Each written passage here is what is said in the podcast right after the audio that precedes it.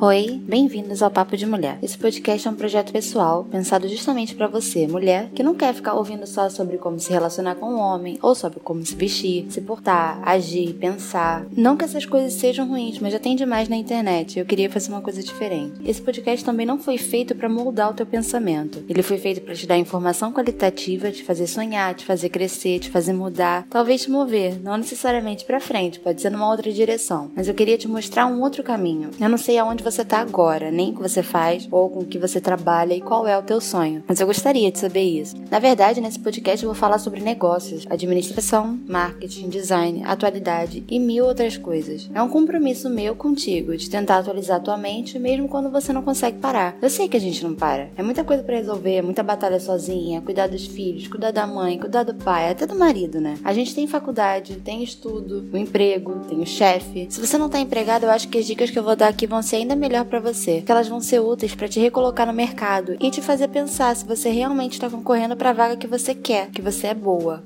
Esse podcast surgiu de duas amigas, eu e a Adri, e nós somos apaixonadas por vida, por desenvolvimento pessoal, por conhecimento num geral. Eu e ela, a gente compartilha livro, ideia, empresa, vida, e a gente tem muita vontade de repartir essas ideias com outras pessoas. Pensando nisso, a gente resolveu abrir a conversa pra que mais e mais pessoas possam entrar nesses debates e aprender mais coisas. Além disso, ensinar pra gente também, né? A gente não é expert, nem temos 40 anos de carreira, nem perto disso. Mas a gente tem a informação, pois é isso que a gente estuda e fazemos da vida. A gente trabalha com isso. Sem falar que a informação tem que ser de graça, o estudo tem que ser aberto e o conhecimento deve ser compartilhado. Se você gosta de aprender coisa nova e tem sede de conhecimento, é pra você que a gente vai falar. Se você conhece alguém assim, pode mandar pra ela, ou pra ele. Esse podcast não vai excluir homem nenhum, mas é direcionado pras mulheres, pois Papo de Mulher não é só esmalte, cabeleireiro, salão e compra no shopping. Pode ser se a gente quiser, mas Papo de Mulher também é a empresa que ela quer criar, qual faculdade que ela quer cursar, em qual país ela quer estudar, que língua ela quer aprender, pra qual cidade ela quer viajar, que luta ela quer apoiar, que injustiça ela quer detonar. A mulher tá aqui pra fazer revolução. E não precisa ser essas revoluções que a gente sai quebrando tudo na rua, não. Pode ser também, mas eu tô falando de revolução pessoal, pois a maior vitória pro feminismo, eu acho que é a tua vitória, a tua independência, a tua luta diária sendo recompensada. Esse é meu objetivo aqui, te dar ajuda e apoio no que for. E se você tem alguma curiosidade, vontade de aprendizado sobre algum tópico ou alguma sugestão de assunto, as DMs estão sempre abertas e a gente quer te ouvir. E se você é expert em alguma coisa, já tem uma empresa, conta a tua história pra gente, vai ser demais promover esse tipo de negócio. Falando em luta, hoje, no dia 8 de março, é o Dia Internacional da Mulher. Você já sabe disso. Mas você sabe o motivo dessa data? Muita gente considera o 8 de março uma data de homenagem às mulheres, mas diferente da maioria das outras datas comemorativas, essa não foi criada pelo comércio. Na real, o Dia da Mulher é comemorado desde o início do século XX, mas foi em 1975 que a ONU finalmente oficializou a data. Hoje em dia, a gente usa a data principalmente para reivindicar a igualdade de gênero e rolam vários protestos na rua ao redor do mundo. E esse é o nosso link para a luta das mulheres que trabalhavam nas fábricas dos Estados Unidos e em alguns países da Europa também. Essas mulheres começaram uma campanha dentro do movimento socialista para exigir os devidos direitos. E se a condição de trabalho para os homens operários da época já eram ruins, as das mulheres eram muito piores. Dá pra imaginar, né? Se desse pra fazer uma linha do tempo dos primeiros dias das mulheres, provavelmente seria o dia da grande passeata das mulheres. Ele aconteceu no dia 26 de fevereiro de 1909. Essa passeata foi em Nova York e tiveram cerca de 15 mil mulheres marchando nas ruas da cidade, pedindo por melhores condições de trabalho, que na época podiam chegar a, pasmem, 16 horas por dia, 6 dias por semana, e não era raro que elas trabalhassem também aos domingos. Olha o absurdo, não foi à toa que houve a revolta, né? Enquanto isso, na Europa também estava crescendo o movimento nas fábricas. Foi em agosto de 1910, durante a reunião da Segunda Conferência Internacional das Mulheres Socialistas, que uma alemã chamada Clara Zetkin propôs que fosse criada uma jornada de manifestações. Eu não sei se eu tô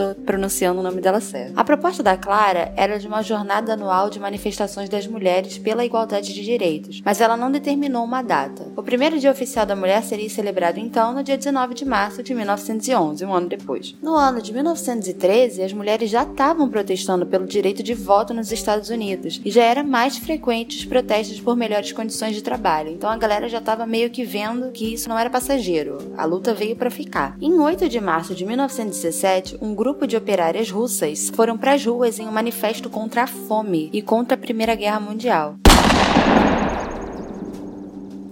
Esse movimento foi o pontapé inicial da Revolução Russa. Na época tinha convergência de calendários, e pelo calendário russo, isso aconteceu no dia 23 de fevereiro. O que acontece? A Rússia utilizava o calendário que o Júlio César tinha introduzido na Europa. O calendário juliano era menos preciso e no ano de 1900 ele estava 13 dias atrás do calendário gregoriano, que era utilizado pelo resto dos países da Europa. 3 meses depois da Revolução Bolchevique, foi decretado a introdução do calendário da Europa Ocidental, que era o gregoriano mesmo. Segundo o texto desse decreto, o objetivo era estabelecer um sistema de contagem de tempo na Rússia que fosse semelhante a quase todas as outras nações culturais. Por causa disso, logo depois do dia 31 de janeiro de 1918, o calendário soviético pulou direto para o dia 14 de fevereiro, e 2 semanas do ano foram completamente eliminadas. Simples assim. Na verdade, eles chegaram a considerar uma opção mais sutil para fazer essa introdução do calendário novo. Uma das opções, inclusive, era ir cortando um dia por ano. Mas para não ter que esperar 13 anos até ficar tudo alinhadinho, eles resolveram mudar da noite pro dia mesmo. Eu acho que quem fez aniversário entre o dia 31 e dia 14 de fevereiro ganhou mais um ano de vida, né? Os aquarianos que lutem. Voltando ao movimento feminista, o que acontece é que o dia 23 de fevereiro no calendário juliano equivale ao dia 8 de março no calendário gregoriano, que é o que a maioria dos países do mundo usam atualmente, inclusive o nosso. E sim, ainda tem país que não usa esse calendário. Por exemplo, a Coreia do Norte, Israel e a Etiópia. Após a Revolução Bolchevique, a data foi oficializada entre os soviéticos como uma celebração da mulher heróica e trabalhadora. O que ocorre é que mesmo depois de 102 anos, o problema levantado ainda não foi resolvido. A gente ainda não tem igualdade de gênero no mercado de trabalho e as condições ainda continuam piores para as mulheres. Por isso que é importante a gente continuar com os protestos e continuar resistindo, que a luta tá aí ainda. Para você ter uma noção numérica, em 2019, o salário para o mesmo serviço teve uma diferença de 40% a menos para as mulheres. E essa diferença é global. Pelo menos a gente ainda tem um tempo para isso melhorar. O Fórum Econômico Mundial fez as contas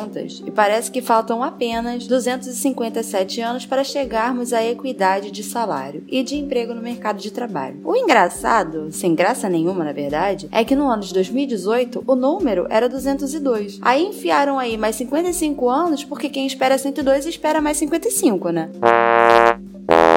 Aqui no Brasil, também segundo o Fórum Econômico Mundial, a gente precisa de 59 anos para ter igualdade de gênero. Em 2019, subimos 3 posições no ranking, ficando na 92ª posição. Parece bom? Calma aí que eu vou te iluminar. De 25 países da América Latina, o Brasil está em 22º, com uma das maiores desigualdades de gênero na América Latina. Feio, né? As maiores disparidades aqui são verificadas na participação política e no salário. Claro que tem lugar pior que a gente. A Ásia, por exemplo, tem uma projeção de 163 anos para colocar tudo igual. E eu sei que você tá aí se perguntando qual é o país que está em primeiro nesse ranking de igualdade. Eu vou dar um tempinho para você adivinhar. É a Islândia.